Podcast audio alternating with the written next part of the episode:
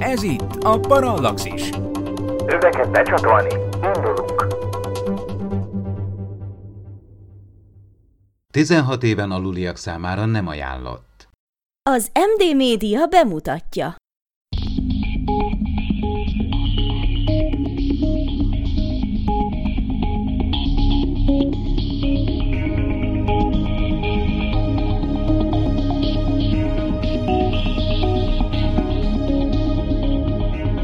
Tudományos és fantasztikus élmények Csabával, aki mérnök, Miklóssal, aki fizikus, és Ádámmal, aki nem. Ez itt a Parallaxis. Sziasztok! Ma a Csernobili ö, atomkatasztrófa kapcsán és a Csernobil című HBO-s sky sorozat kapcsán fogunk beszélgetni állandó beszélgetőtársaimmal Miklóssal és Csabával. Sziasztok! Kezdjük is a legelején. Miklós, hozzád és neked szegezem ezt a kérdést. Mi is ez a sugárzás pontosan, és miért veszélyes? A, ha és amikor egyáltalán veszélyes? Sziasztok! Hát sokféle sugárzás létezik, és hát ugye ez a kérdés, hogy hogy, van, hogy, hogy mennyire veszélyes ez, és attól függ, hogy éppen melyikről beszélünk. Hát most nyilván arra gondolhat az ember, hogy amikor például egy, például egy atombaleset történik, vagy igazából nem is csak baleset. Például, mit tudom én, vegyük azt, hogy például az ember elmegy egyszerűen mondjuk egy sima röngen, röngenezésre, egy tüdőszűrésre, vagy valami, hát ott például ugye röngen sugárzás ér minket. Aminek természetesen nagyon nagy léptékben vannak egészségroncsoló hatásai, ugye nem véletlen, hogy egy csomószor ilyen óló mellényeket és hasonlókat kell oda tenni arra a részre, amit éppen nem röngenezünk. Most ott konkrétan a röntgen sugárzás semmi más ebben az esetben, mint egy elektromágneses sugárzás, vagyis egy olyan, mint a fény, csak sokkal nagyobb az energiája. Viszont hát mivel, hogy sokkal nagyobb az energiája, ezért természetesen ennek vannak olyan hatásai, amik tulajdonképpen a sejteket roncsolják. Ugyanez érvényes persze az, UV-sugárzásra is nem véletlenül mondják, hát akkor most mondjuk el némi közszolgálati jelleggel, hogy az UVB sugárzás az például nagyon káros, úgyhogy ezért nem van az, hogy délután nem szabad nagyon kimenni. Tehát ezek elektromágneses sugárzások, ez az egyik fajta ami tehát tényleg fotonokból áll, tehát fényből áll, ha úgy tetszik, csak hát a fénynél nagyobb energiájú sugárzásról van ebben az esetben szó. Aztán persze ott vannak a részecske sugárzások, ezeknek vannak mindenféle kategóriái, például ott van az alfa sugárzás, ami azt jelenti, hogy egy töltött hélium atommag repül neki az embernek, aztán ott van a, a, a, a béta sugárzás, ami tulajdonképpen elszabadult elektronoknak vagy pozitronoknak a becsapódásával járhat, stb. stb. Persze olyan is van, hogy, hogy mit tudom én, egyszerűen csak neutronsugárzás, neutronok mennek neki az emberek sejtjeinek. Hát az a kérdés, hogy milyen mértékben érik ezek a sugárzások az embert, és hát nyilván az is attól függően, hogy melyik sugárzásról beszélünk, attól függhet, hogy mennyire kell, kell ellene védekezni. Például van olyan sugárzás, aminél bőven elégséges, hogyha olyan sugárzás típus, aminél bőven elégséges, hogyha egyszerűen távol tartjuk magunkat a sugár forrásától mondjuk egy-két méterre, vagy akár fél méterre is elég lehet, és akkor például nem, nem, nem okoz számottevő sérülés, de hát van olyan, ami természetesen kilométereken keresztül is, vagy akár, akár a napból ugye elrepül idáig, és még akkor is káros. Tehát nagyon sokféle van, nagyon sokféle egészségügyi következményekkel járhat. Persze minden esetben csak akkor, hogyha hogyha magas az érték, hát ugye ez egy külön történet. De ugye De, ott van a, a háttérsugárzás, ugye, ami átlagosan 0,2 mikroszievert, vagy hogy is. Igen, igen, igen, hát valóban így van, tehát van a háttérsugárzás, ami egyrészt ugye egyrészt a föntről jövő háttérsugárzás, ami a napból meg a világűrből jön, másrészt pedig alulról, például ugye természetesen van, vannak mérsékelten radioaktív anyagok a talajban, sőt a föld belsejében is, amiknek a hatásának folyamatosan ki vagyunk téve. Tehát itt egyáltalán nem rendkívüli dologról van szó, amikor sugárzásokról beszélünk, és ezért, ezért mondom, hogy, hogy egyáltalán nem kell ezt ilyen ördögtől való dolognak tekinteni, és, és hiszen tényleg tulajdonképpen folyamatosan ér, ér minket mindenféle sugárzás, amit el tudsz képzelni. Ezeket nem is nagyon tudjuk akkor szétválasztani, tehát itt mindenféle sugárzások kavalkádját soroltátok föl, és igazából Csernobilnak is a megítélése, ha jól vettem ki a forrásokból, akkor ezért is nehéz, hogy mik a direkt hatások, mik azok, amiket ennek köszönhetünk, az áldozatoknak a, a számát, itt gondolok a lassú megbetegedésekre, nem a közvetlen hatásokra, azokat mindmáig nagyon nehéz megbecsülni. Hát bizony, az ENSZ valami olyasmit becsül, és egyébként az a vicc, hogy szerintem ez tulajdonképpen igencsak, igencsak alacsony, majd, majd, majd ez szentségtörően hangzik, de majd megmagyarázom.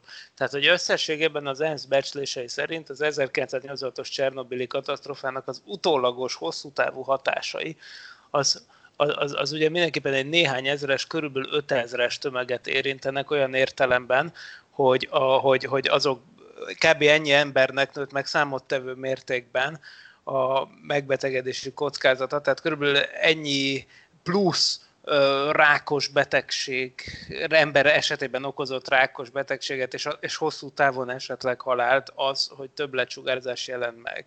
5000 ember, azt állítják, hogy még 160 halálos eset jár ezzel együtt. Nem tudom, ezek az ENSZ-nek a számai, én nem tudom itt ezt megítélni, hogy ez mennyire komoly, ezzel csak azt akarom felhívni, erre, arra, ezzel csak arra akarom felhívni a figyelmet, hogy, hogy és egy kicsit az HBO sorozat is egy kicsit uh, tulajdonképpen rájátszik arra, hogy és egyébként fantasztikusan jó sorozat nyilván, de, de hogy igazából itt nem volt egy olyan nagyon nagy mértékű ember áldozat, mármint egészségügyi áldozat, halálesetek terén meg pláne nem, mint amennyi például jellemzően ugyanennyi idő alatt egészségkárosítási hatás, egészségkárosító hatását tekintve mondjuk a szénerőművek, vagy az összes egy, egyéb erőmű esetében az adott idő alatt világszerte megtörtént.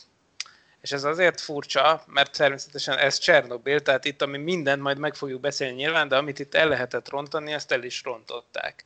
Tehát ez tényleg, tényleg messze a legdurvább nukleáris baleset, azt hiszem, ami történt eddig és remélhetőleg az is marad, de még ebben az esetben is tulajdonképpen mérséket, persze ez nem von le a tragédia súlyából olyan értelemben, hogy minden haláleset természetesen tragikus, meg el kell őket kerülni, csak azért állítsuk be perspektívába. Tehát itt, itt egyáltalán nem volt olyan mértékű ez, ez a, a, ami, ami, ami talán benne él a köztudatban. Én nem tudom, ti mit gondoltok a köztudatról. Én azt hiszem, hogy az emberek többnyire megdöbbennek, amikor azt mondom, hogy Csernobil halálos áldozatainak száma körülbelül 160 fő. Tehát, hogy, hogy mármint a közvetlen ennek egyértelműen ennek tulajdonítható a halálesetek száma. Ami persze még mindig rengeteg, ne értsétek félre, csak hogy szerinted ti is azt tapasztaltátok, hogy valahogy mást gondolnak az emberek, vagy ez csak az én buborékomban van így? Én igazából mindenfélét hallottam, igen, tehát ö, valaki ezt, ezt súlyosabbnak állítja be, valaki egy kicsit kevésbé. Én sohasem folytam bele annyira a témába, hogy egyáltalán elgondolkozzak azon, hogy ö, most vajon mi lehet az igazság, és ezért is jól jött a sorozat, nem csak nekem szerintem, hanem így világszinten ö, volt ennek pozitív hozadéka is. Persze mostanában lehet olvasni, hogy nagyon sokan mennek oda Csernobilba ökörködni, úgyhogy lehet, hogy ez egy ilyen ö, negatív következménye lett ennek a hirtelen jött népszerűségnek, mert ez a sorozat, ez azt hiszem, hogy az IMDb-n az első helyen kötött ki rögtön a legnépszerűbbek között, maga mögé utasítva a Breaking Bad-et meg a mafiózókat, de visszatérve a következményekre, én, én tényleg nem nagyon voltam ebbe tájékozott, és nem, nem kezdtem el a, a témával tudatosan foglalkozni, úgyhogy nem, nem tudok ezzel de kapcsolatban. Ez, ez, ezért egy nagyon jó kérdés. A kérdés az nem az, hogy mi történt, ezt tudjuk, a kérdés az az, hogy mit hisznek az emberek, hogy mi történt. És azt kell, hogy hát mondjam, azt, hogy a, azt hallottam én is, hogy adnak idején semmit sem mondtak senkinek. Hát jó, Ennyit. Ez így van. Na most persze azt arra gondolok csak, hogy a média az nagyon rápörgött az ijesztgetésre, hiszen természetesen ugye mond, tudjuk, és ezt, ezt mondotta is, hogy sokan mennek oda ökörködni, szervezett túrák mennek Pripyatba, tulajdonképpen ami a lezárt területen van, ugye az az a valaha 50 ezer fős városka, ami tulajdonképpen a Csernobili atomerőmű mellett épült. Ugye ez az, amit aztán, ahogy a sorozat is bemutatja, evakuálták. És ugye ez azért érdekes, mert hogy ez az, ezt meg lehet nézni, hogy egy tökéletesen elhagyatott, 30 éve elhagyatott területet hogyan vesz át a természet. Na és akkor azt akarom mondani, hogy, hogy ez tulajdonképpen egy bevett turista program, Egyébként, ha emlékeztek, filmet is forgattak ott többször, például Bruce Willis, amikor ugye azt a rettenetes, talán 5, Die Hard 5 vagy 4, de legalább 4 volt, amit Budapesten forgattak. Emlékeztek arra? Sajnos. Na, hiszem, de, de az nem csak ez az Budapesten forgott, 5, igen, az lesz az, nem csak Budapesten forgott, hanem részben Pripyatban is, és akkor az legalább, ugye tényleg Csernob, Csernobilnak mondják. Egyébként fun fact, hogy azt mondja mindenki, hogy Csernobili atomerőmű, de valójában Csernobil város, az lényegesen az több tíz kilométerrel odébb van, hát, ahogy ez az oroszoknál lenni szokott. Uh, itt ez a Pripyat városka volt, ami itt közel van. Na most, Tudjátok Azt- egyébként, hogy miért ment elsősorban a köztudatba a Csernobili atomerőmű kifejezés, miért így ivódott be, és miért nem Vladimir Ilyics Lenin atomerőmű? Na miért? Állítólag azért, nem tudom, lehet, hogy csak urbán legenz, de én ezzel kapcsolatban azt olvastam, hogy azért, mert amikor már ugye elkezdte a szovjet kormány kommunikálni, hogy mi történt, meg hát muszáj volt, mert ugye a környező országokban is mérni kezdték a sugárzás növekedését, akkor, hogy hát Lenin nevét egy ilyen katasztrófával mosni természetesen nem, és így, mivel ők a, a, a szovjetek Csernobili atomerőműként kezdték el ö, hívni, így a világsajtó is így vette át, és a Hát ez- köztudatban is. Lehet, ez lehet, lehet, hogy így van. Valójában szerintem az, az a helyzet, hogy hogy Or- Szovjetunión belül már előtte is mindenki úgy hívta, hogy Csernobil, hiszen abból a praktikus ok- okból, hogy annyi minden volt Leninről elnevezve, hogy egészen egyszerűen nem nagyon különböztette volna ezzel meg az erőmű, mert a jó ég tudja, hogy a Szovjetunióban működő rengeteg erőmű közül hány viselte Lenin nevét. Úgyhogy ez igazán Jogos, ez ez is jogos. egy praktikus kérdés, de attól még simán benne lehet, amit te mondasz. Na jó, de milyen, Egyébként milyen, fun fact még, hogy a Csernobil vagy Csornobil, az azt jelenti ukránul, hogy meg hát oroszul is, Csornobil azt jelenti, hogy fekete üröm.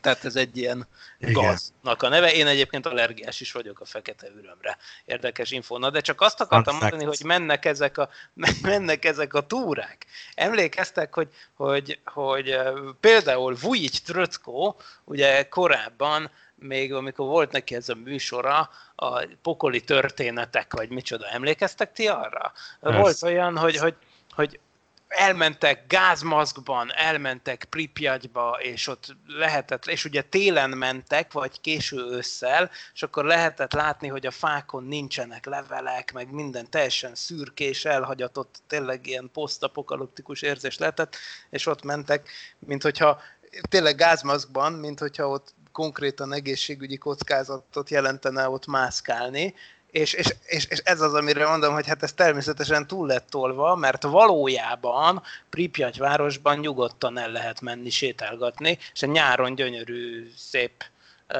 növényzet dúsan nő, egyáltalán nem kopaszak a fák, csak ha az ember télen megy, és nincs szükség semmiféle egészségügyi óvintézkedésre szerencsére, hiszen a sugárzás az a háttérsugárzásból már nem emelkedik ki, mióta a beton szarkofágot rátették a póruljárt erőműre. Olyannyira, hogy ugye nem is az erőmű... Vagy az elsőt? Mert készült most Második, egy ilyen második. Most a másodikat tették rá, de hát amikor a Trutko ott járt, akkor még az valószínűleg még csak az első volt. De tudjátok, hogy a Csernobili atomerőműnek ez csak az egyik reaktora volt a négy közül. Tehát, hogy a Csernobili atomerőmű négy reaktorblokkból áll, ebből csak az egyikben történt a baleset, és például a, ugyanazban az épületben levő hármas reaktorblokkban egy éven belül már újraindult a nukleáris energia termelés. Tehát például 1988-ban a szomszédházban például ugyanúgy dolgoztak emberek, és ugyanúgy termelte az áramot a Csernobili atomerőmű. Tehát egyáltalán nem igaz az a köztudatban tévesen élő elképzelés, hogy itt most az egész erőmű felfüggesztette volna a működését. Kizárólag, kizárólag ez a négyes blokk. Parallaxis. Szóval elrontottak mindent, amit el lehetett, mondtad korábban Miklós, és ez így is volt, ugye már a konstrukció hibás volt, ez a bizonyos RBMK reaktor, ami magyarul csatorna típusú nagy energia kimenetű reaktort jelent, ez egy úgynevezett grafit moderátoros atomreaktor, Mit jelent ez pontosan? Ugye uránnal működik, ez fontos dolog, és olcsó, ezt megtudtuk a Csernobil című sorozatból, és így van ez, és ha így van, akkor miért, miért ö, ö, nem foglalkoztak ezzel a tervezési hibáról, ö, hibával, vagy pontosabban a kérdésem inkább arra vonatkozik, hogy hogy lehetséges, hogy amíg szakértők korábban megállapították, hogy, hogy hibás a konstrukció, ezt inkább a szőnyeg alá söpörték. Megtörténhetne -e, hasonló ma?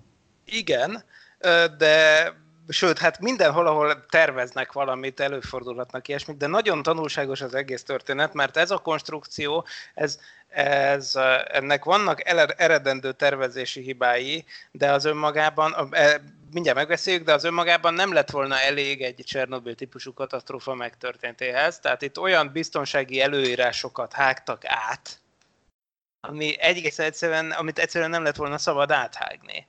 És természetesen úgy kell tervezni egy reaktort, és ez egy nagyon font, erre mondom, hogy tervezési hiba, hogy, hogy, hogyha véletlenül valaki minden lehetséges biztonsági előírást is áthág, és megtörténik az, aminek sose volna szabad megtörténnie, akkor sem akkor se romoljon tovább a helyzet, tehát egy nagyon fontos ter- tervezési alapelv, hogy stabil rendszereket kell építeni, ami azt jelenti, hogy ha valami hiba történik, mondjuk, mit tudom én, a reaktor túl akarna hevülni, akkor az olyan változásokat indítson el, ami ezt a folyamatot automatikusan meggátolja. Tehát egy, egyfajta, egy, egyfajta negatív visszacsatolások legyenek a fizika elveiből következően a rendszerbe építve. Most tehát, hogy, hogy, hogy az emberi hülyeség maximumon van, és minden elromlik, akkor is úgy kell egy reaktort megtervezni, hogy, hogy maga a fizika gátolja meg azt, hogy tovább romoljon a helyzet, hogyha már elromlott. Na most, amit mondasz, hogy az RBMK reaktorok azok nem, nem voltak ilyenek, ez való igaz. Erre mondjuk, hogy bizonyos körülmények között ezek a reaktorok instabil módon viselkednek, hogy az instabil viselkedés azt jelenti, hogy ha történik valami rossz, akkor még rosszabbá tud válni a helyzet. Egy Na. kérdés, majd ebbe belemész, bocsáss meg, hogy, hogy nagyon sokszor hallottuk a sorozatban is, hogy az RBMK típusú reaktorok nem robbanhatnak föl. Hogy robbanhatott föl? Ugye gyakorlatilag itt a, az első részben a, a, az irányítóhelységben Gyatlov is ö, elsősorban ugye ezt emeli ki, hogy de hát ez, ez lehetetlen. Miért lehetetlen, hogy felrobbanjon egy ilyen reaktor? Hát most már ugye látjuk, hogy nem lehetetlen, de, de elmesélem, hogy miért gondolták, hogy lehetetlen. Ehhez egy kicsit messzebbről kell indítani a történetet, mégpedig az Egyesült Államokból 1944-ben. Ez az egyik dolog. 1944-ben az Egyesült Államokban ugye pont az atombombához dúsították a, a, a, az uránt akkor tájt, hiszen az még az atombomba lebobása le, le, előtt volt, és ugye tudjátok, hogy a Nagasaki, bomb, Nagasaki kire ledobott bomba az egy plutónium bomba, bomba volt, ehhez kellett egy plutónium termelő reaktor, ez volt Hanfordban, és 1944-ben ott figyelmesek lettek a fizikusok egy nagyon furcsa dologra. Működött, működött a Hanfordi atomreaktor, aztán utána 12 óra üzemelés után magától leállt a reakció, és aztán, mintha se szó, se beszéd, nem történt semmi, néhány óra múlva újraindult a reakció, tehát, hogy eh, az atomerőmű működése, eh, vagyis hát a reaktor működése, Ugye ez még nem erőmű, csak reaktor, tehát nem villamos energiát akartak csinálni, hanem plutóniumot. Tehát, hogy újraindult, aztán 20 óra múlva megint leállt. Na, ez egy nagy rejtély volt, aztán megoldották, ez volt az úgynevezett xenon mérgezésnek a rejtélye, ezt ma már így hívják. Ugye arról van szó, hogy amikor az urán hasad, akkor az egyik hasadási termék az a 135-ös jód izotóp, tehát 137-es atomtömegű jód, vagy molekulatömegű jód keletkezik legtöbbször, de 135-ös is keletkezik, mind a kettő keletkezik. Amikor 137-es keletkezik, akkor az lebomlik 137-es tömegszámú xenonná, és ez, erről a Xenorról azt kell tudni, hogy ő rettenetesen neutron éhes. Ez azt jelenti, hogy a neutronok, amik egy atomreaktorban repkednek, ugye a neutronok idézik elő a maghasadást, ami, ami tulajdonképpen fenntartja az egész reakciót, de hogyha keletkezik egy olyan gáz, ami ezeket a neutronokat nagyon nagy arányban elnyeli, akkor leáll ez a reakció. De utána, amikor már éppen a neutron befogások eredményeképpen ugye ez a gáz ez tulajdonképpen eltűnik, lebomlik, a, meg az a gáz, amiből ez az egész keletkezett, a jót 137, szépen lassan tovább bomlott egyéb elemekké, akkor utána a reaktor újra tud indulni, hiszen már nem nyelődnek el a neutronok, hanem szépen lassan újra megjelennek, és akkor ezt tapasztalták Hanfordban. És azóta tudnak erről a fizikusok, hogy van ez a xenon mérgezés. Na most egy másik dolog, ami viszont ami viszont a Csernobili történethez meg elkerülhetetlen volt, az pozitív az, hogy a, a pozitív üreg, pontosan amit mondasz, az az volt, hogy, hogy ugye itt ez egy víz, részben vízzel moderált reaktor volt, Ugye eleve a grafit miért kell a reaktorba, meg az azért kell a reaktorba a grafit, mert ugye egyébként a, a maghasadás eredményeként keletkező neutronok túl gyorsan repülnének, az azt jelenti, hogy túl gyorsan repülnének ahhoz, hogy, hogy más atommagokat ketté tudjanak hasítani, tehát tulajdonképpen le kell őket lassítani, hogy az úgynevezett hatáskeresztmetszet, ezt így hívják, az nagyobb legyen, vagyis, vagyis hogy tényleg uh, tudjon történni egy ilyen. Nem egy, nem egy láncreakció, mert ha indulna egy láncreakció, akkor ugye szétrepülne az egész, de hogy, hogy nagyjából pontosan egy neutron úgy átlagosan pontosan egy másik atomot ketté tudjon hasítani, atommagot, na hát ehhez ugye kell a grafit, mint lassító. És akkor ebben az RBMK reaktorban voltak még vízcsövek, hát a víz az több mindenhez kell. Egyrészt már önmagában az áramtermeléshez, hiszen itt is mit csinál egy reaktor? Hát semmi más nem csinál, mint hogy vizet, vizet forralunk, tehát tulajdonképpen gőzt fejlesztünk, mint minden erőműben, és akkor azzal forgatunk kerekeket. Tehát ezért, ezért keresztül mennek a vízcsövek ezen a reaktor testen, amiben egyébként 100 foknál sokkal magasabb hőmérsékletű víz kering, de Azt az mégis... hogy 245 fok, vagy valami. Igen, igen, igen, de mégis folyadék, igaz, hiszen olyan nagy a nyomás, hogy ezen a nagy nyomáson az még víz, az, az, az normál esetben, az, a, amikor működik a reaktor, és nem melegszik nagyon túl, akkor ezen a nyomáson az még folyékony víz. Ami egyrészt tehát szállítja a hőt, és forgatja a turbinákat végső soron, mindenféle hőcserélő mechanizmuson keresztül, és, és másrészt pedig, ugye egy, másrészt pedig némileg lassítja is a neutronokat, hiszen maga is a víz is egyébként lassítja a neutronokat, és ilyen módon a reakció szabályozásában is szerepe van. Tehát ha sok víz van, akkor csökkenhet a neutron fluxus, ami azt jelenti, hogy tulajdonképpen a teljesítménye a reaktornak csökken. Na már most, hogyha viszont a elkezd gőz keletkezni, ez az üreg tényező, amit mondasz, hogy üregek, vagyis buborékok keletkeznek a vízben, egyszerűen azért, mert mégiscsak elkezd elforni, tehát tulajdonképpen buborékon már akadálytalanul keresztül tud repülni, ha úgy tetszik a neutron, tehát hogyha melegszik a rendszer, akkor több lesz a gőzbuborék, de a több gőzbuborék az még nagyobb neutronfluxusokat tesz lehetővé, tehát még tovább melegszik a rendszer. Na ez egy hiba. Na ezt mondtam, hogy úgy kell tervezni egy atomreaktort, hogy ilyen pozitív visszacsatolások ne lehessenek benne. Tehát ha már valami eleve nagyon rossz, akkor egy pozitív üregtényező által amit most elmondtunk, hogy micsoda, még tovább romlik a helyzet, hiszen még tovább melegszik. Na erre mondják, hogy a reaktor instabil. Most a 40-es évek végén éppen a Teller Ede által, Amerikában a Teller Ede által vezetett reaktorbiztonsági tanács rájött erre a design hibára, és éppen ezért Amerikában a 40-es évek óta, vége óta az ilyen grafitos és vizes reaktorokat nem engedélyezték. Viszont ezt a tanulmányt, amiben ezt az eredményt publikálták a 40-es évek végén, 50-es évek elején, azt titkosították. Vagyis a szovjet tudósok nem tudhatták, hogy az amerikaiak már ezt kitalálták, hogy ilyen módon bizony baj van. Uh, hogy, hogy ez a reaktortípus inherensen, vagyis hogy designból fakadóan instabil tud lenni, egyébként éppen a pozitív üregtényező miatt. A másik meg ez a xenonos cucc. A xenon, xenon mérgezés, amiről beszéltünk, az is csak akkor jelentős, hogyha nagyon alacsony teljesítményen üzemeltetik a reaktort, hiszen akkor tud az a sok jód 137 felhalmozódni, amiből aztán a xenon lesz, ami aztán a xenon betegséghez vezet a reaktorban. És hát gyakorlatilag egyfajta láncreakciót lát, látunk itt is, ami ugye a, a, a katasztrófához vezetett. De mi történt pontosan 1986. április 26-án éjjel 1 óra 23-kor az erőműben? Ugye két robbanás volt. Igen, ha ugyan nem három, de ezt biztos jobban tudjátok ugye, ugye az történt, hogy ez a Xenon, Xenonos cuccal egy picit visszatérve, hogy a Xenon mérgezés csak akkor működik, ha nagyon alacsony teljesítménnyel működik a reaktor. Normál, éppen ezért volt egy ilyen szabály, hogy nem szabad az ilyen reaktorokat túl alacsony teljesítményen üzemeltetni és akkor nem következik be a betegség. Viszont itt meg pontosan az volt egy kísérletárgya, tehát nem üzemszerű működés történt Csernobilban, hanem ezt a sorozat is, ahogy bemutatja, hogy egy kísérlet.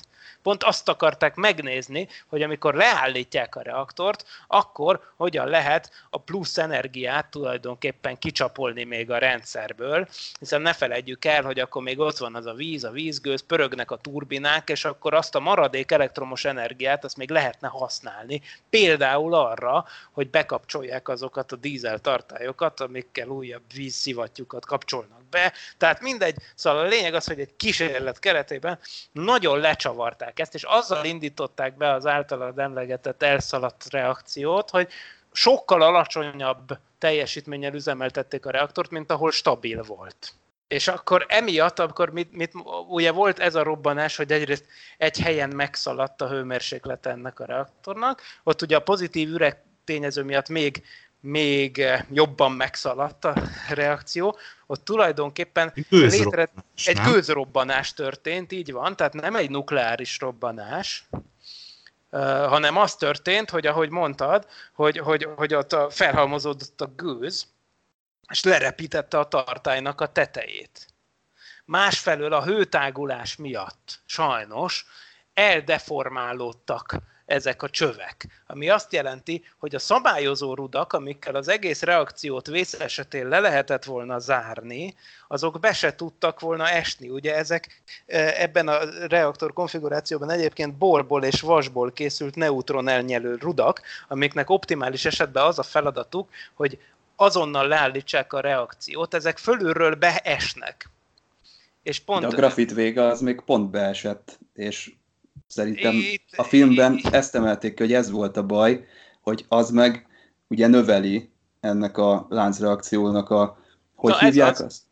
Hát mondjuk a... Reaktiválás. Hát a, re, igen, ezt a kappa sokszorozási tényezőjét tulajdonképpen növeli, hiszen arról van szó, hogy, hogy na egyrészt ezeknek a rudaknak be kellett volna esni, de nem tudtak három okból. Egy. Amit mondott az Ádám, hogy, betört, hogy, hogy már ez a gőzrobbanás előtt már annyira felszökött a hőmérséklet, hogy eldeformálódott az üre, a csövek alakja, vagyis egyszerűen nem fértek be. Tehát elhajlottak tulajdonképpen a rudak, és megrekedtek útközben. Másrészt van ez a design hiba, amit számomra teljesen felfoghatatlan, amit most mondott a Csabi, hogy az van, hogy ugye a a rúdnak a középső része az valóban neutron elnyelő, de ennek a rúdnak az alja, az vége, a hegye ennek a rúdnak az grafitból van. A grafit azonban ugye, mint mondtuk, az moderáló, az nem el, leállítja a reakciót, hanem pont, hogy tulajdonképpen növeli a teljesítményt, hogyha bent van a grafit rúd, hiszen a grafit rúd az moderálja, vagyis olyan sebességűvé teszi a neutronokat, hogy növelje a hatáskeresztmetszeteket. Most, hogy miért volt az elzáró rúdnak a két vége grafitból, az számomra teljesen értetetlen, és valóban az volt, amit a amit mondasz, hogy, hogy a grafit vége az talán beért, de nem tudott tovább menni a rúd, mert el volt deformálódva. Harmadrészt meg, és ez, az, ez is olyan, amit azóta már minden reaktorban máshogy csinálnak, Ráadásul ezek a rudak, ezek egy hengerre voltak felcsévélve, már mint a felfüggesztésük, és arról eresztették őket be. Ebből az következik, hogy minthogy annak a hengernek van egy tehetetlensége, amiről ezt leengedik, emiatt aztán az van, hogy, hogy, hogy az nem, még csak nem is szabad eséssel estek be ezek a rudak, hanem negyed akkora gyorsulással, tehát G per 4 gyorsulással estek be ezek a rudak, vagyis lassan, tehát másodpercekbe telt volna leesniük, Ráadásul, ez is furcsa, hogy az emlegetett Gyatlov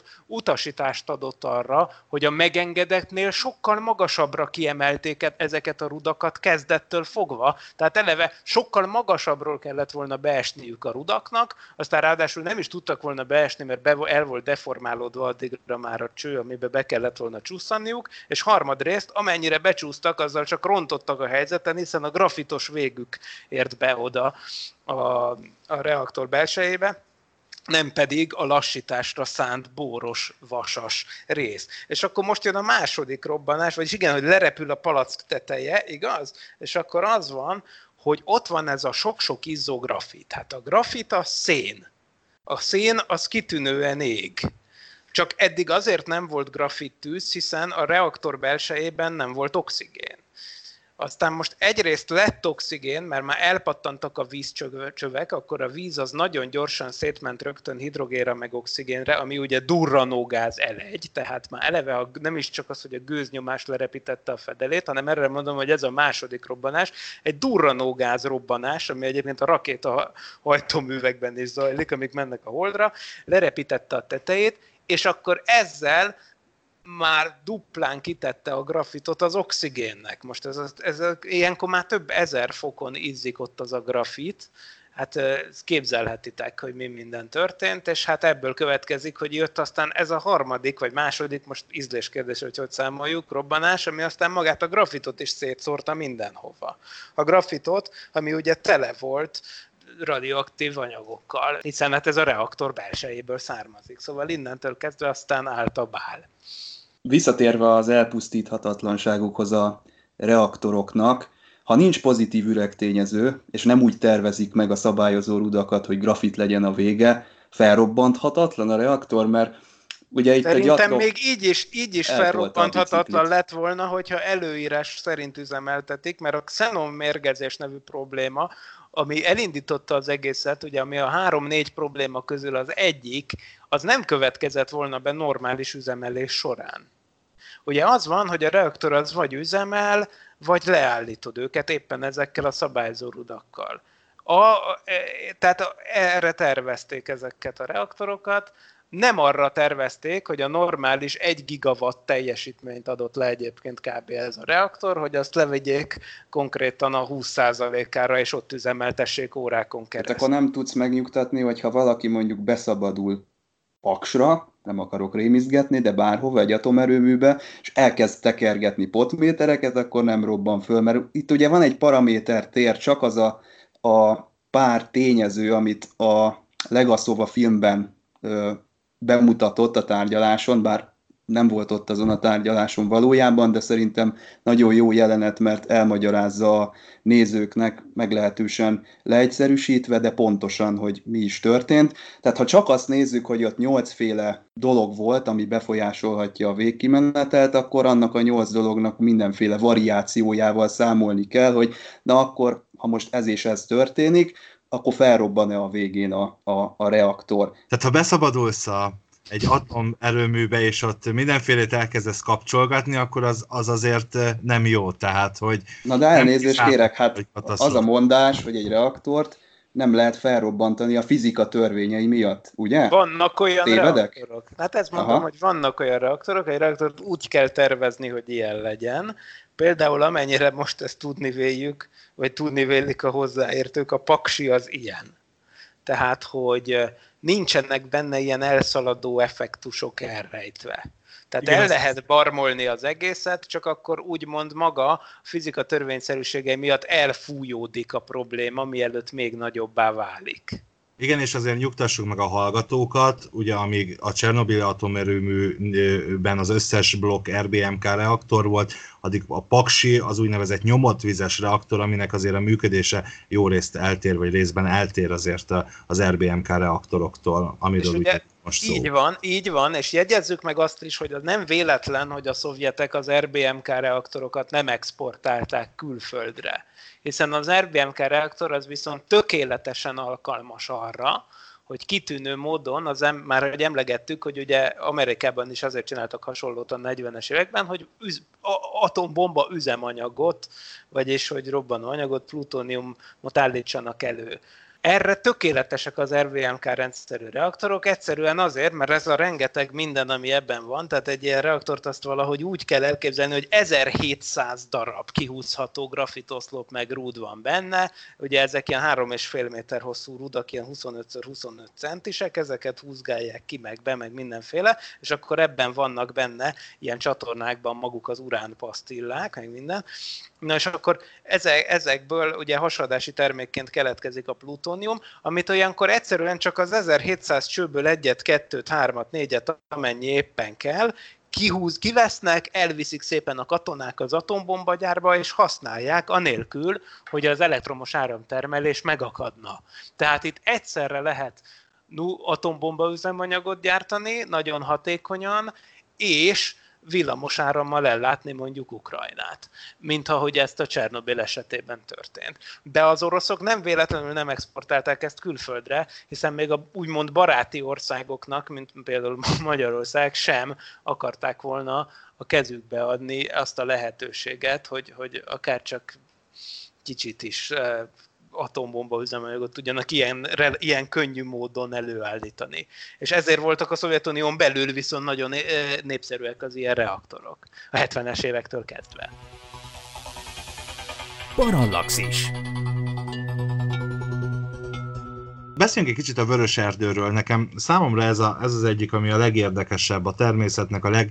Tehát a sugárzás az, az, ahogy egyébként a sorozatban, és amúgy nagyon sokszor elhangzik az életben, és ez ugye egy szaktalan, láthatatlan valami, megfoghatatlan, és úgy van jelen a környezetben, a természetben, hogy annak nem feltétlenül van egyértelmű nyoma. Vörös erdő, az a, az a baleset után ott a környező erdő egy része, egy nagyobb része gyakorlatilag ilyen barnás-vörösessé vált, és gyakorlatilag ő teljesen, hát amellett, hogy sugárszennyezetté vált, teljesen kihalt annyira, hogy a, a különböző a lebontásért felelős baktériumok, vagy bármi más sincsen ott egyébként a, a mai napig, tehát ropognak a, a levelek folyamatosan, nem bomlik le semmi, tehát hogy gyakorlatilag erről van szó. Ezt, ezt fizikailag, ez, ezt, ez gyakorlatilag csak magával a sugárfertőzöttséggel magyarázható? Vagy igen. Ez ritkán látni ilyet a, a, ezen a bolygón. Hát bizony, bizony, ugye egyébként tehát nagyjából csak egy 10 négyzetkilométeres területről van szó, közvetlenül a, közvetlenül a, a, azon a területen, ami a, a lezárt övezet, tehát ugye ez a konkrétan ez a, a négyes atom, a négyes reaktortól északra fekvő terület, mert hát ugye arra fújt a szél.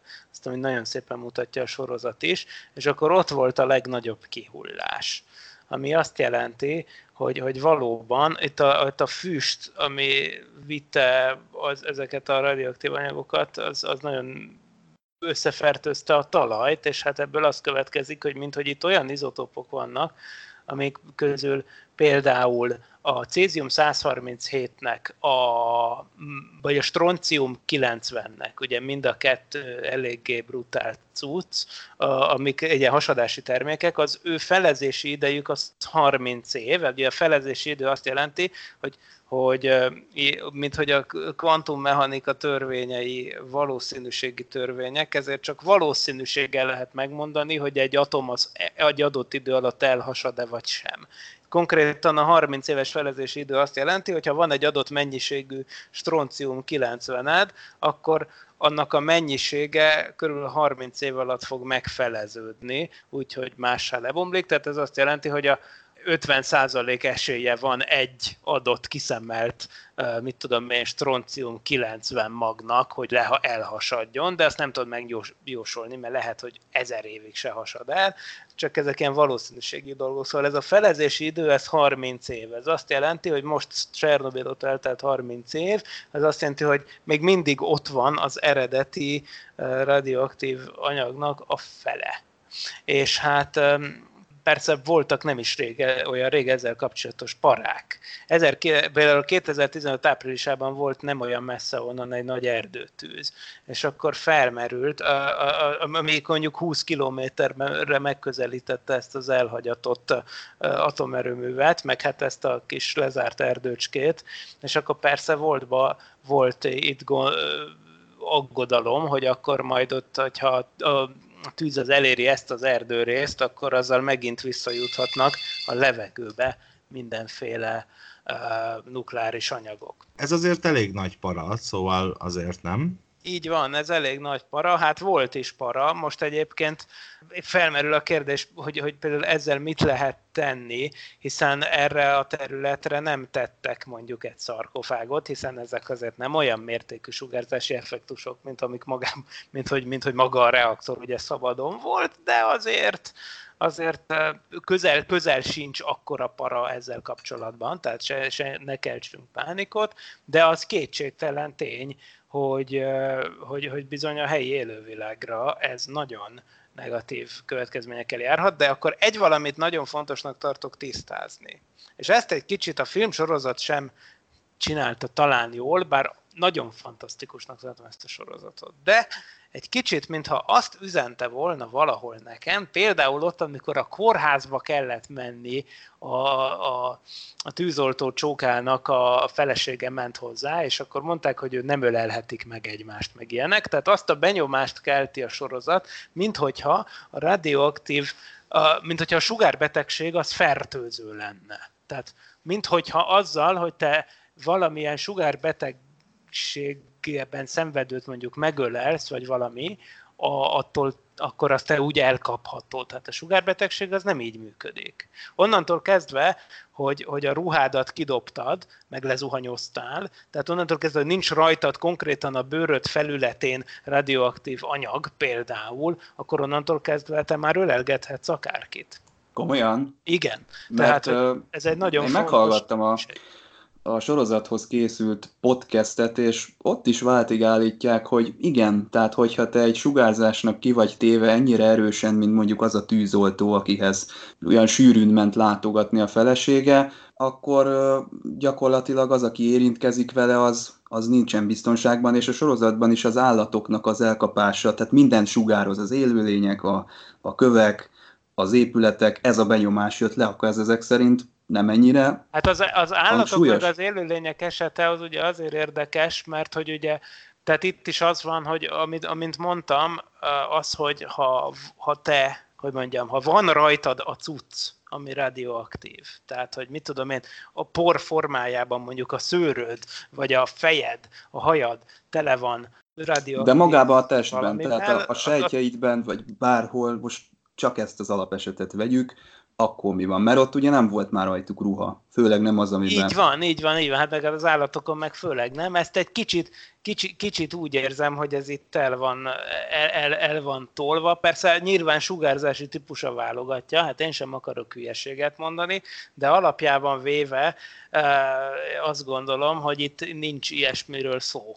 Tehát a beszámolókban sincs egyébként, hogyha ha visszaolvassátok. Tehát e, ez egy olyasmi volt, ami, ami, ami, a, ami talán egy kicsit túl rémisz tehát akkor annak a gyereknek az ott helyben kapott sugárzás vetett véget, tehát azért nem tudott a megszületni? Igen, igen, igen. Így van, uh-huh. így van. Igen, ez érdekes, ez mert... viszont simán benne van a Mert egy kicsit valóban azt sugalja, nyilván a, a drámaiság kedvéért is a sorozat, hogy ugye a, a látogatás tehetett róla, és az, hogy ott Vaszilihez bement ugye ö, ö, a, a hölgy Szóval, vagy hát a felesége, szóval, hogy, hogy valójában nem, hanem az ott elszenvedett, még Pripyatban elszenvedett, a vasúti hídon elszenvedett van, sugárfertőzés. De lehet, hogy a sorozat azt is sugalhatja, hogy nem a tehát nem azért szálltak rá a feleségére, hogy ne menjen oda be, mert a sugárzás miatt, hanem hogy ne kérdezősködjön már, mert ugye az nem jó, hogyha információk kijutnak, amit ők nem kontrollálnak. Tehát Igen, van egy ilyen olvasata egy is. végignézni, az is benne Hát arról nem is beszélve. Meg az is benne van, hogy attól még, hogy szerintem ez nincs így, attól még egy moszkvai kórházban gondolhatták úgy, hogy ez így van.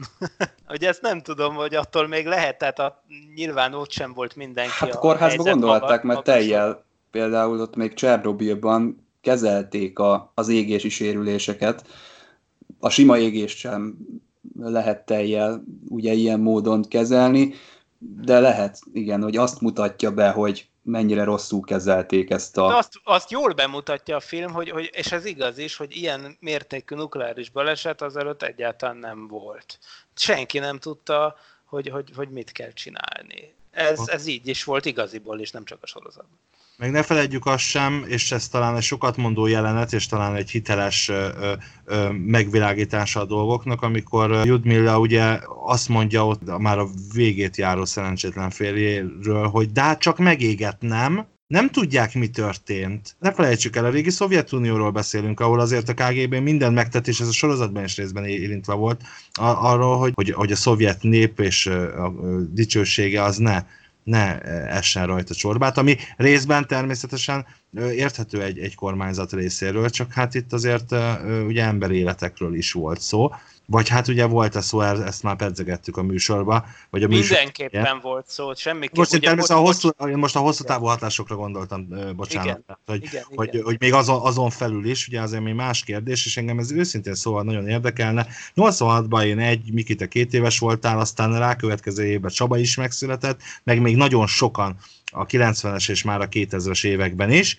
Milyen hatással volt ez mi ránk, akár gyerekként, vagy akár, akár magzatként, vagy akár még meg sem született gyermekként itt Magyarországon?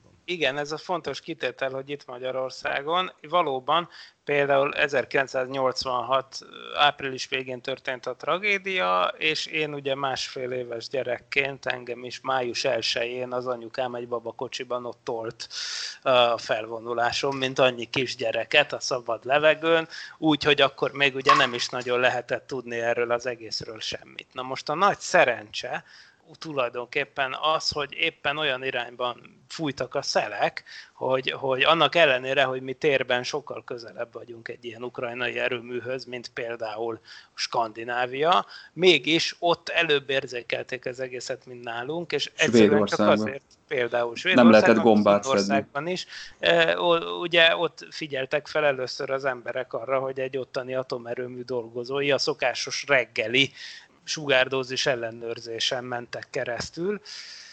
Otthonról hazajövő munkások ruháján érzékelték, hogy hoppá, hoppá, valami megúrott, valami furcsaság van, és először el is kezdtek egyébként a, a, a szovjeteknek egy közelebbi erőművére gyanakodni, ami a Baltikumban van, egy szintén egy másik RBMK reaktor, de információt kértek az oroszoktól, az oroszok meg ugye hosszas tanakodás után végül megadták az információt, és, és tehát mit akarok mondani? Azt akarom mondani, hogy, hogy az az érdekes a légköri terjedésben, például amikor vulkánok kitörnek, akkor sem, egy, akkor sem egyértelmű, hogy merre fújja a szél a, a hamut, a vulkáni hamut, hogy a forráshoz nagyon közeli helyek maradhatnak teljesen érintetlenek, miközben máshol meg ilyen hosszú kacsok mentén a, szer, a szennyeződés eljuthat több ezer kilométerre ugyanannyi idő alatt. Szóval emiatt, emiatt van úgy, hogy nagyon nehéz előrejelezni az időjárást, tehát ezek a dolgok összefüggnek. És hát emiatt szerencsénkre, és egyébként né- részben földrajzi oka is vannak ennek, mert a Kárpátok azok ilyen értelemben egy védőgyűrűt jelentettek, és ez is befolyásolta, hogy éppen arra mentek az áramlások amerre, de hát Magyarország az igen, igen, csak kevés kiszórást kapott. Valójában a leg, legjobban veszélyeztetett területek természetesen ugye pont Belarussziába esnek, hiszen maga a Csernobili atomerőmű az a, a az Ukrajnának az északi részén van, tulajdonképpen néhány 10 kilométerre északra már Belarusszia kezdődik, ugye akkoriban ez mind Szovjetunió volt, nagy erdős terület, és hát ott, ott az ottani falvakat természetesen nagy arányban ki kellett telepíteni, bizony. De, de azt hiszem, hogy itt Európa ezen részére, hála Istennek nem jutott, de ezt mondom még egyszer határozottan és hangosan, és fontos nyomatékosítani, hogy történhetett volna az is, hogy éppen erre fele száll a hamu, és akkor bizony itt is lett volna nem ulas. Tehát ha úgy tetszik, egy kicsit ez a szerencsén is múlt.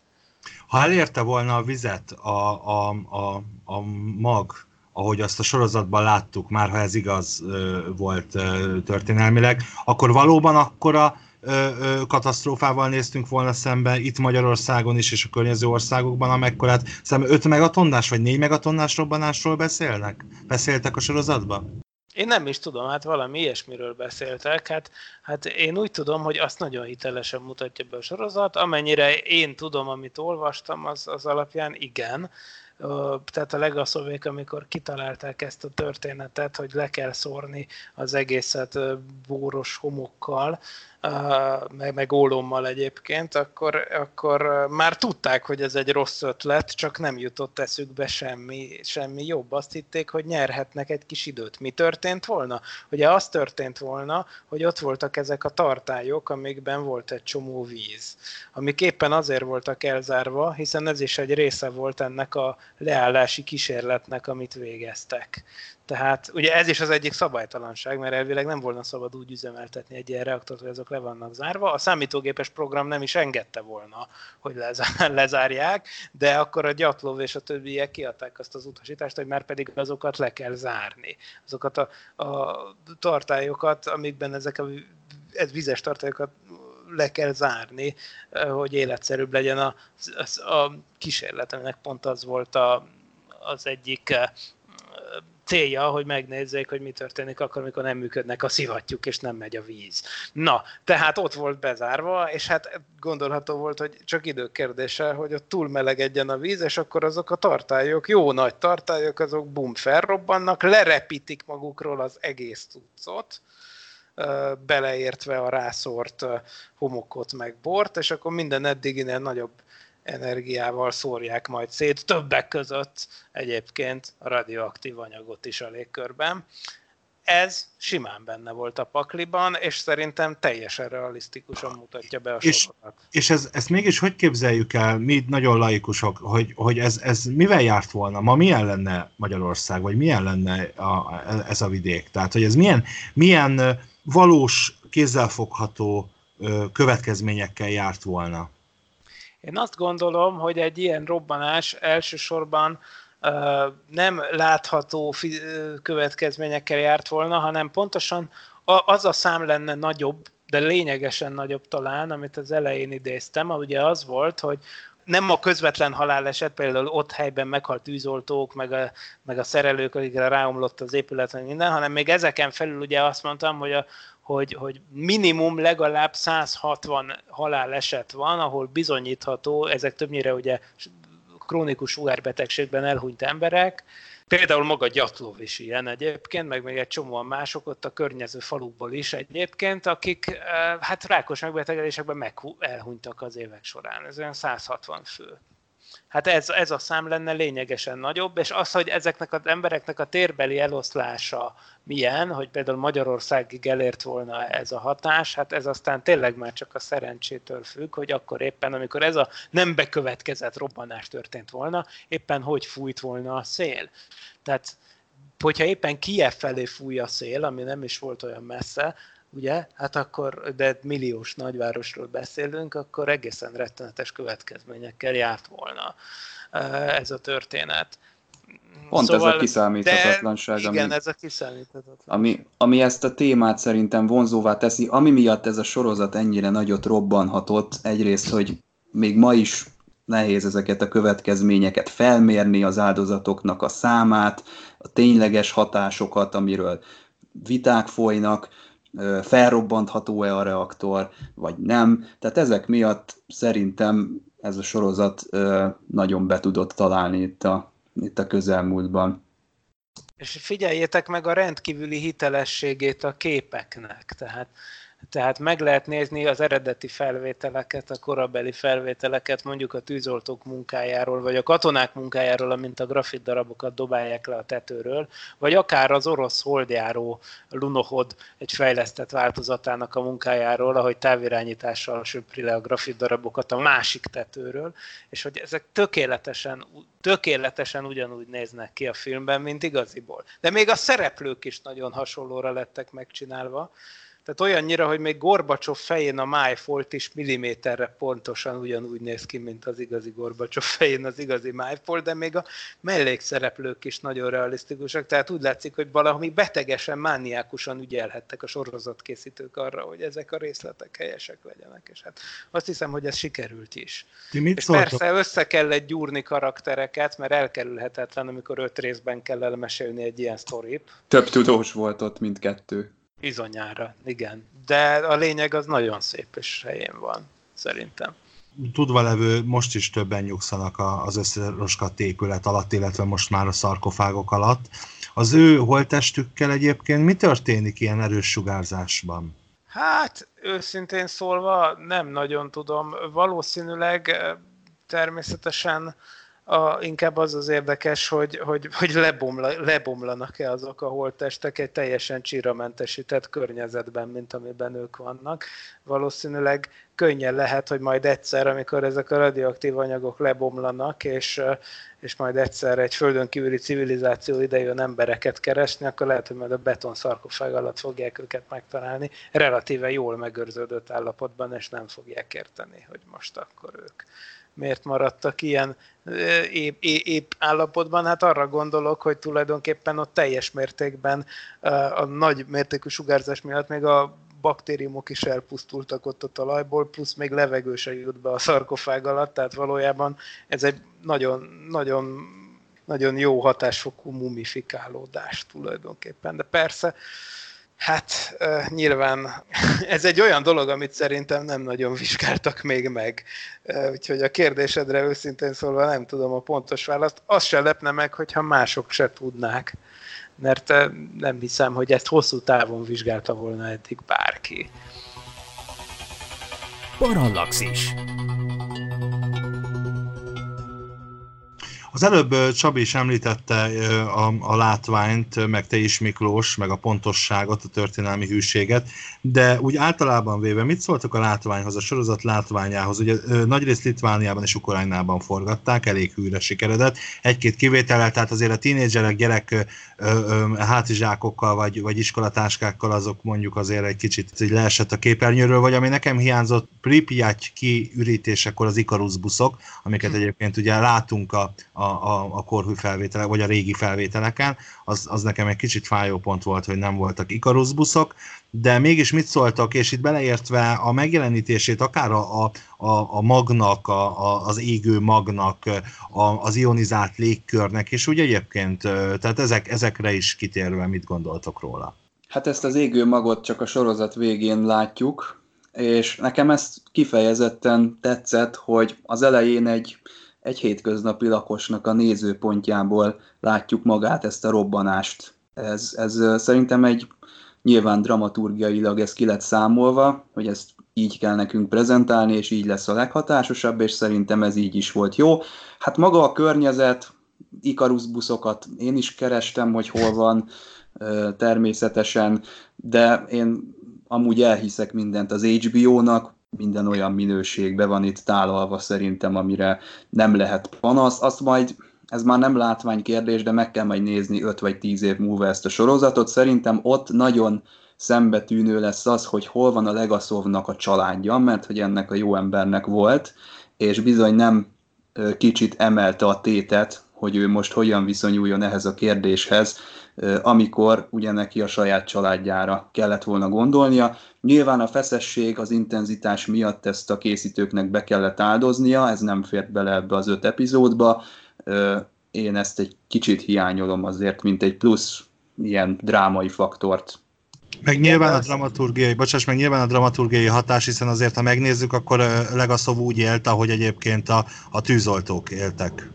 Ott Igen, és így is nagyon hatásos volt a vége, tehát azt hozzá kell tennem, hogy az, amit ő kapott büntetésként, vagy nem tudom, hogy kell ezt teljesen mondani, az, az nagyon átjön így a képernyőkön, annak ellenére, hogy ilyen tárgyalásba ő nem vett részt, a Bécsin kívül természetesen. Viszont maga az alap, alapélettörténet az tökéletesen hiteles, tehát igaz az, hogy öngyilkos lett, az is igaz, hogy már többszöri próbálkozásra sikerült, és az is igaz, hogy, hogy, hogy, hogy, hogy amiket, amiket elhangzanak a Magnó felvételekre rámondott szövegei, én úgy tudom, hogy azok is hitelesek, tehát azok is az igazi Legaszov féle Igen, és ezért, ezek miatt a felvételek miatt ö, sikerült végül ezeket a meglévő reaktorokat már átalakítani, ennek volt már akkora súlya, hogy már nem lehetett tovább. Ugye maga ez az öngyilkosság, aki már volt Bécsben, ugye ez a jó ember, ezt már nem lehetett a, a szőnyeg alá söpörni az akkori tudós társadalom előtt, sem meg senki előtt, sem úgy, hogy ez nagy mértékben hozzájárult ahhoz, hogy megváltoztassák az addigi hozzáállást. Hát bizony, és azért ezt mindezt a szovjet rendszeren belül, még akkor is, ha az úgymond lazuló Gorbacsovi időben, de akkor is ezt így keresztül vinni, hát ez mindenképpen egy, egy, egy nagyon hősies teljesítmény volt tőle. És hát az is igaz, hogy hogy, hogy, hogy ezek az RBMK reaktorok egyébként még utána nagyon sokáig működtek, és én úgy tudom, hogy talán még, még most is működik néhány. Bár a Szovjetuniót, meg aztán később Oroszországot ugye nemzetközi kritikák érték rendszeresen, hogy, hogy, hogy ezeknek úgy unblock a mindenféle bevezetett biztonsági Legaszov hatására bevezetett biztonsági módosítás ellenére, miatt, amit mondtunk az elején, hogy, hogy bizonyos körülmények között természetszerűen instabil, tehát irányíthatatlan, kontrollálhatatlan a viselkedése egy ilyennek, amiatt azért ez még mindig egy komoly parafaktor, hogy ilyenek még működnek. Hiszen amit mondtál, mondtatok, hogy, hogy beszabadul egy csapat őrült majom az irányítóközpontba, és elkezd nyomogatni gombokat. Egy jó reaktornak erre is vállat kell vonnia, és legfeljebb szépen leállnia. Hát, hogyha csak De a szabályozó... fel tudnak robbanni adott esetben, igen. Csak a Bár... reaktor szabályozó rendszerét állítgatja, igen. akkor ugye bízhatunk a fizikában, hogy nem sikerül nagy kárt tenni, aztán ha kívülről bombázzák, vagy valami, az már ja, egy hát az más, más. kérdés. De Viszont maga a szabályozás az, És ez gondolom... egy fontos, fontos módosítás volt, hogy persze Csernobil után az egyik első dolog, amit elért Legaszov, hogy ilyet, hogy fölülírni az a számítógépes vészreállítási rutinokat, hogy kikapcsolni az automatikus szabályzást ilyen helyzetekben, azt most már fizikailag nem is lehet tehát ezt nem lehet, tehát ezt kiiktatták belőle. Tehát itt az volt, hogy a gyatlovék minden protokoll ellenére okosabbak akartak lenni, mint a beépített vészleállási rutin. Arról nem is beszélve, hogy a beépített vészleállási rutinnak nyilván nagyon gyorsan kell működnie, hiszen itt tényleg másodpercekről van szó. Sőt, számomra csak töredékéről. Számomra csak egy kérdés maradt, hogy ez egy atlov, ez tényleg ekkora seggarc volt, mint ahogy a sorozatban az utolsó részben bemutatja ezt a végletekig hajszolt kísérletet, aminek már egy időn túl semmi értelme nem volt, mert hasznosítható adat nem jön ki a 200 megawatt teljesítmény alatt futó, vagy azáltal meghajtott turbinából. Én azt gondolom, igen. Mennyire? Én igen, egyébként sem értett igazán a szakmájához, sőt az erőmű vezetése sem volt túl kompetens, az erőmű vezetője rendes szénfűtéses bányákhoz volt szokva, a Fomin nevű főmérnök sem volt a helyzet magaslatán ilyen nukleáris atomerő vagy atomerőművek kapcsán, és hát ugye egy Atlov is egy ilyen kicsit fennhordott orrú, ő mindent jobban tud, csávó volt, holott valójában csak atomerő, vagy atomtengeralattjárók meghajtásának a, a, a, a az És erő. ott kapott sugárzást az atomerőműk, ato, a, bocsánat, a atomtenger alatt járóknál, ő korábban is kapott sugárzást, és a podcastben, amit a Craig Mazinék, az alkotók csináltak, abban el is hangzik, hogy ez is hozzájárulhatott a Gyatlovnak a, a hozzáállásához, mint egy jó ö, villanyszerelő, akit sokszor megráz az áram, az csak egy plusz rutint ad, meg magabiztosságot neki. Lehet, hogy ő is így állt hozzá a, a sugárzáshoz, meg magához ehhez az egész atomkérdéshez, de persze ez csak ilyen spekuláció. Ez önmagában nem magyarázza, hogy valaki miért viselkedik ennyire szélsőségesen egy, egy atomerőműnek a vezérlőtermében. Hát az az érdekes, hogy ezek az emberek teljesítménykényszer és nyomás alatt álltak. Nyilván többször elhalasztották ezt a kísérletet, egyébként nem is éjszaka kellett volna megcsinálni, hanem reggel, ahogy ezt meg is mutatják a filmben, csak akkor még a Kievi Diszképécser központ nem engedte meg, hogy leállítsák ugye a, ezt a processzt mert hogy ugye ez kiesést jelentett volna a Ukrajna villamos hálózatában, úgyhogy emiatt, emi, egyébként emiatt halmozódhatott föl az a rengeteg Xenon is a rendszerben, hogy, hogy részben már korábban meg kellett volna csinálni, ezek az emberek nagyon akartak már menni, azt nem mondja el a sorozat se, meg nem is szokták nagy dobra verni, de kétségtelen, hogy, ez az, hogy a, a, az ortodox húsvétnak ez a nagy szombatja volt, persze a Szovjetunióban nem volt divat vallásosnak lenni, de az azért az emberek azért mégiscsak úgy tekintettek erre az időszakra, hogy na menjünk már haza az ünnepekre, mert azért titokban meg-megtartogatták a húsvétot, ráadásul néhány nap múlva jött május 1 -e. Május 1 ugye az pontosan az a munka nagy ünnepe, amikor május 1 a tiszteletére a Szovjetunióban minden üzem bevállalta, hogy a szokottnál is jobban teljesítenek, hogy a tervet nem tudom hány százalékkal túl teljesítik, ez a május 1 vállalás. Hát nem véletlen egyébként, hogy annak ellenére, hogy péntek este volt, még mindig, még mindig magasabb volt Ukrajnában a villamosáram fogyasztás, hiszen minden üzem dolgozott, dolgozott, hogy tartsák a tervet május 1 tiszteletére, és nyilván abban is bíztak, hogy majd egy nagy kitüntetés üti a markukat, hiszen hogyha ezt a tesztet sikeresen végrehajtották volna, akkor az egy példa lett volna a Szovjetunió összes ilyen RBMK reaktorának, és egy új módszer lett volna, hogy még pluszba hogyan lehet villamos energiát kisajtolni egy reaktorból, amikor éppen csökken a teljesítménye valami miatt, vagy leállás előtt van, vagy akár most áramkimaradás miatt nem működnek a szivattyúk, tehát hogy hogy ez mindenképp egy, egy olyan kísérlet lett volna, ami miatt ezek az emberek akár valami szép plecsnit is kaphattak volna, akár a legfelsőbb helyekről. Szóval itt aztán tényleg ez abszolút benne volt a pakliban, személyes nagyra vágyás és elővigyázatlanság.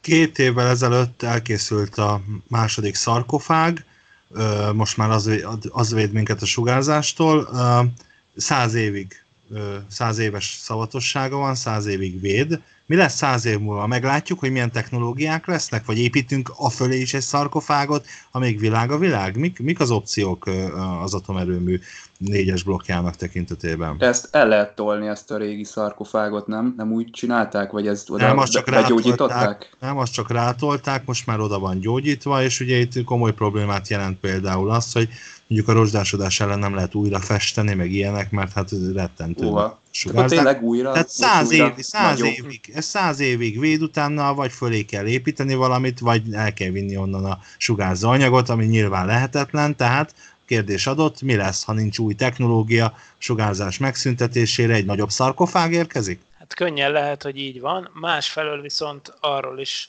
uh, kell beszélnünk, hogy itt minden, uh, minden minden radioaktív anyagnak, ugye, ahogy mondtuk, más felezési idejei vannak.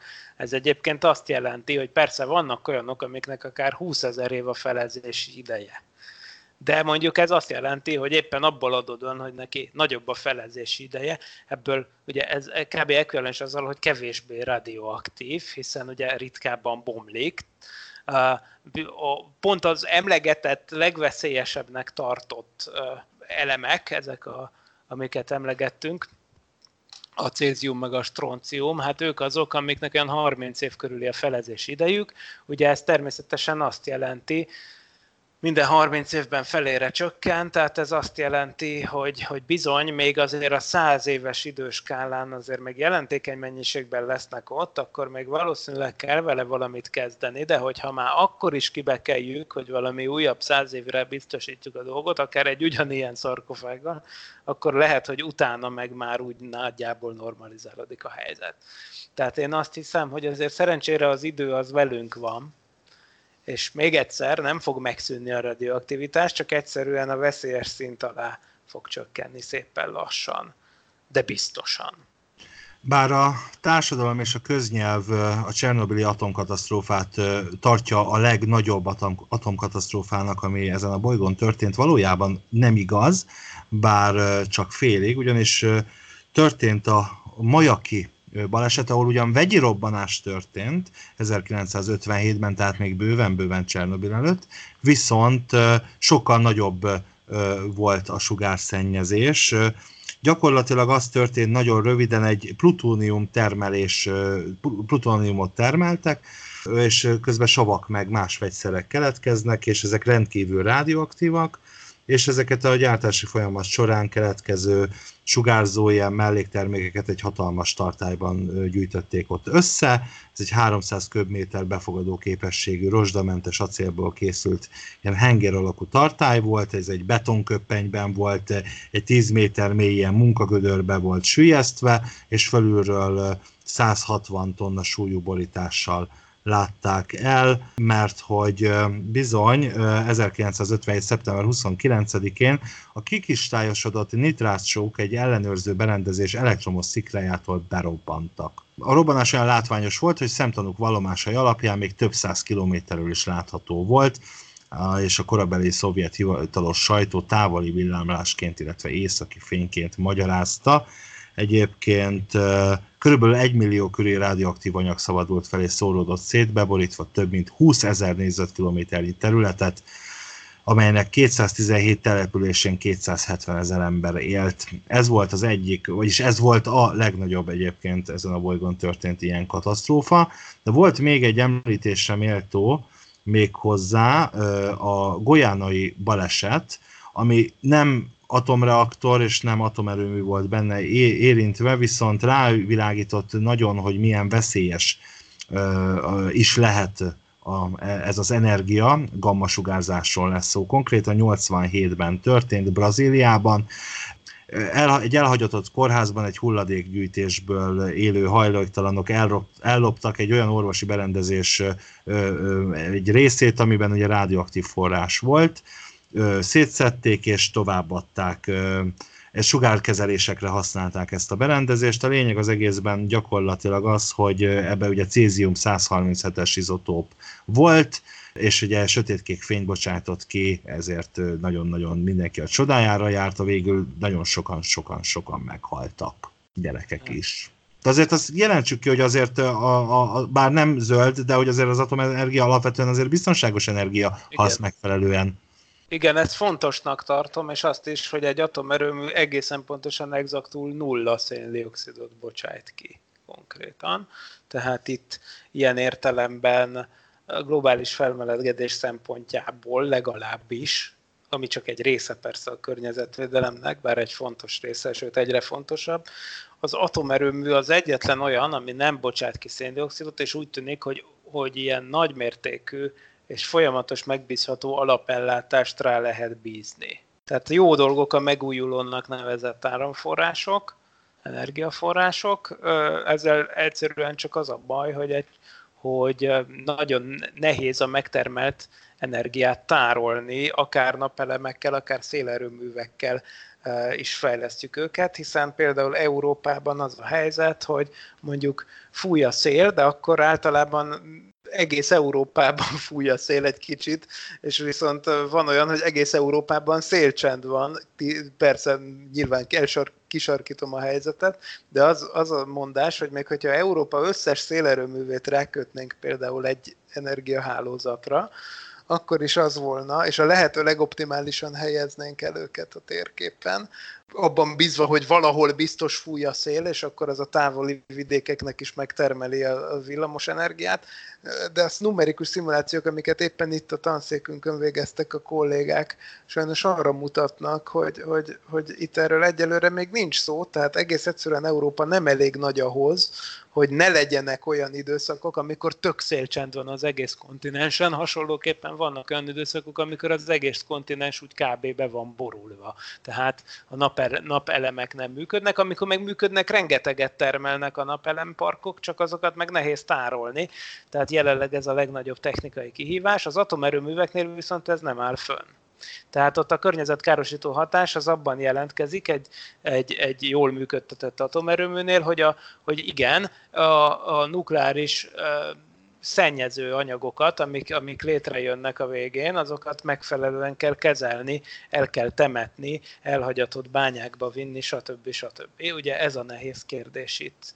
De azért az egy más jellegű kérdés, mint az, hogy, hogy mekkora széndiokszid mennyiséggel pumpáljuk tele a légkört. Ilyen értelemben a nukleáris energia az zöld. Van némi párhuzam a Csernobili tragédia és a klímakatasztrófa között, bármennyire is furán hangzik elsősorban, és itt nem a radioaktivitásról van szó természetesen, hanem arról, hogy a kutatók és az ezzel foglalkozó szakértők már idejében szólnak, hogy, hogy bizony baj van, és talán most már látjuk, hogy baj van, ahogy az RBMK reaktorok kapcsán is megtudták. Te mit gondolsz erről, Miklós? Mint a témával foglalkozó Hát, szakember. általában az van, de bárhova nézel, akár Challenger katasztrófát is mondhatjuk, ami egyébként ugyanúgy 86-ban volt, mint a Csernobil, vagy bárhova nézünk, ahogy valami elromlik, mindig azt a mintázatot találjuk, gazdasági világválság, mit tudom én. Mindig azt a mintázatot találjuk, hogy vannak emberek, akik idejében felismerték a problémát,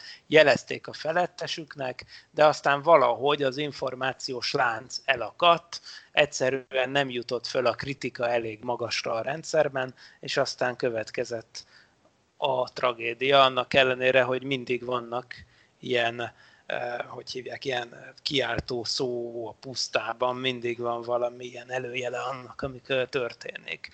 Hát eh, Csernobil esetében valóban ez volt, hiszen konkrétan már mindent lehetett volna tudni előre és aztán mégis a dilettantizmus okozta a, a problémát, annak ellenére, hogy a veszélyekre fölhívták a figyelmet. Most a klímaváltozás kapcsán igen, talán a most azért hála Istennek a média, a globális média azért nagyon más, mint a Szovjetunió idejében, ahol ki lehetett cenzúrázni és fiók mélyére dugni, teljesen ignorálni jelentéseket, adott esetben akár büntetőtáborba küldeni a jelentések szerzőjét, vagy ellehetetleníteni őket.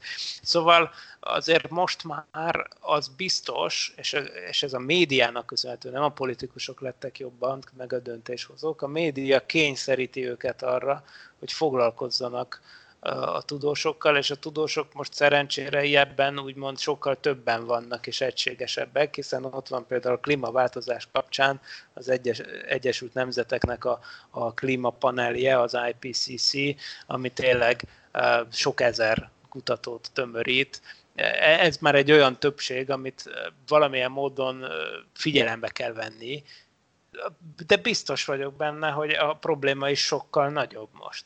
Szóval jó a párhuzam, csak szeretném azt hinni, bár egyáltalán vagyok róla meggyőződve, szeretném azt hinni, hogy, hogy most azért nem az lesz a kimenetel, mint Csernobil esetében. De ha ez így van, hogy megúszuk a dolgot, akkor az kizárólag azért van, mert, mert vannak még demokratikus intézmények a világban, tehát, és van média. Már nagyon késő van egyébként ehhez. Szóval már az utolsó utáni pillanat, de azért még talán nincs minden veszve. Szóval nem akarok pánikot kelteni, de hát ez van. Végezetül pedig úgy nagy általánosságban mit gondoltok a sorozatról ma, a világ legjobb sorozatáról, a Csernobilról? Hát én nagyon féltem ettől, óckodtam tőle, hogy megnézzem, arra gondoltam, hogy most hát kell nekem ez az atomsugárzás, meg akarok-e én ilyeneket látni. Aztán, ahogy Ádám is mondta, nagyon hamar azt vette észre a világ, hogy az IMDb-n első ez a sorozat, ez nem véletlenül történik meg ilyen.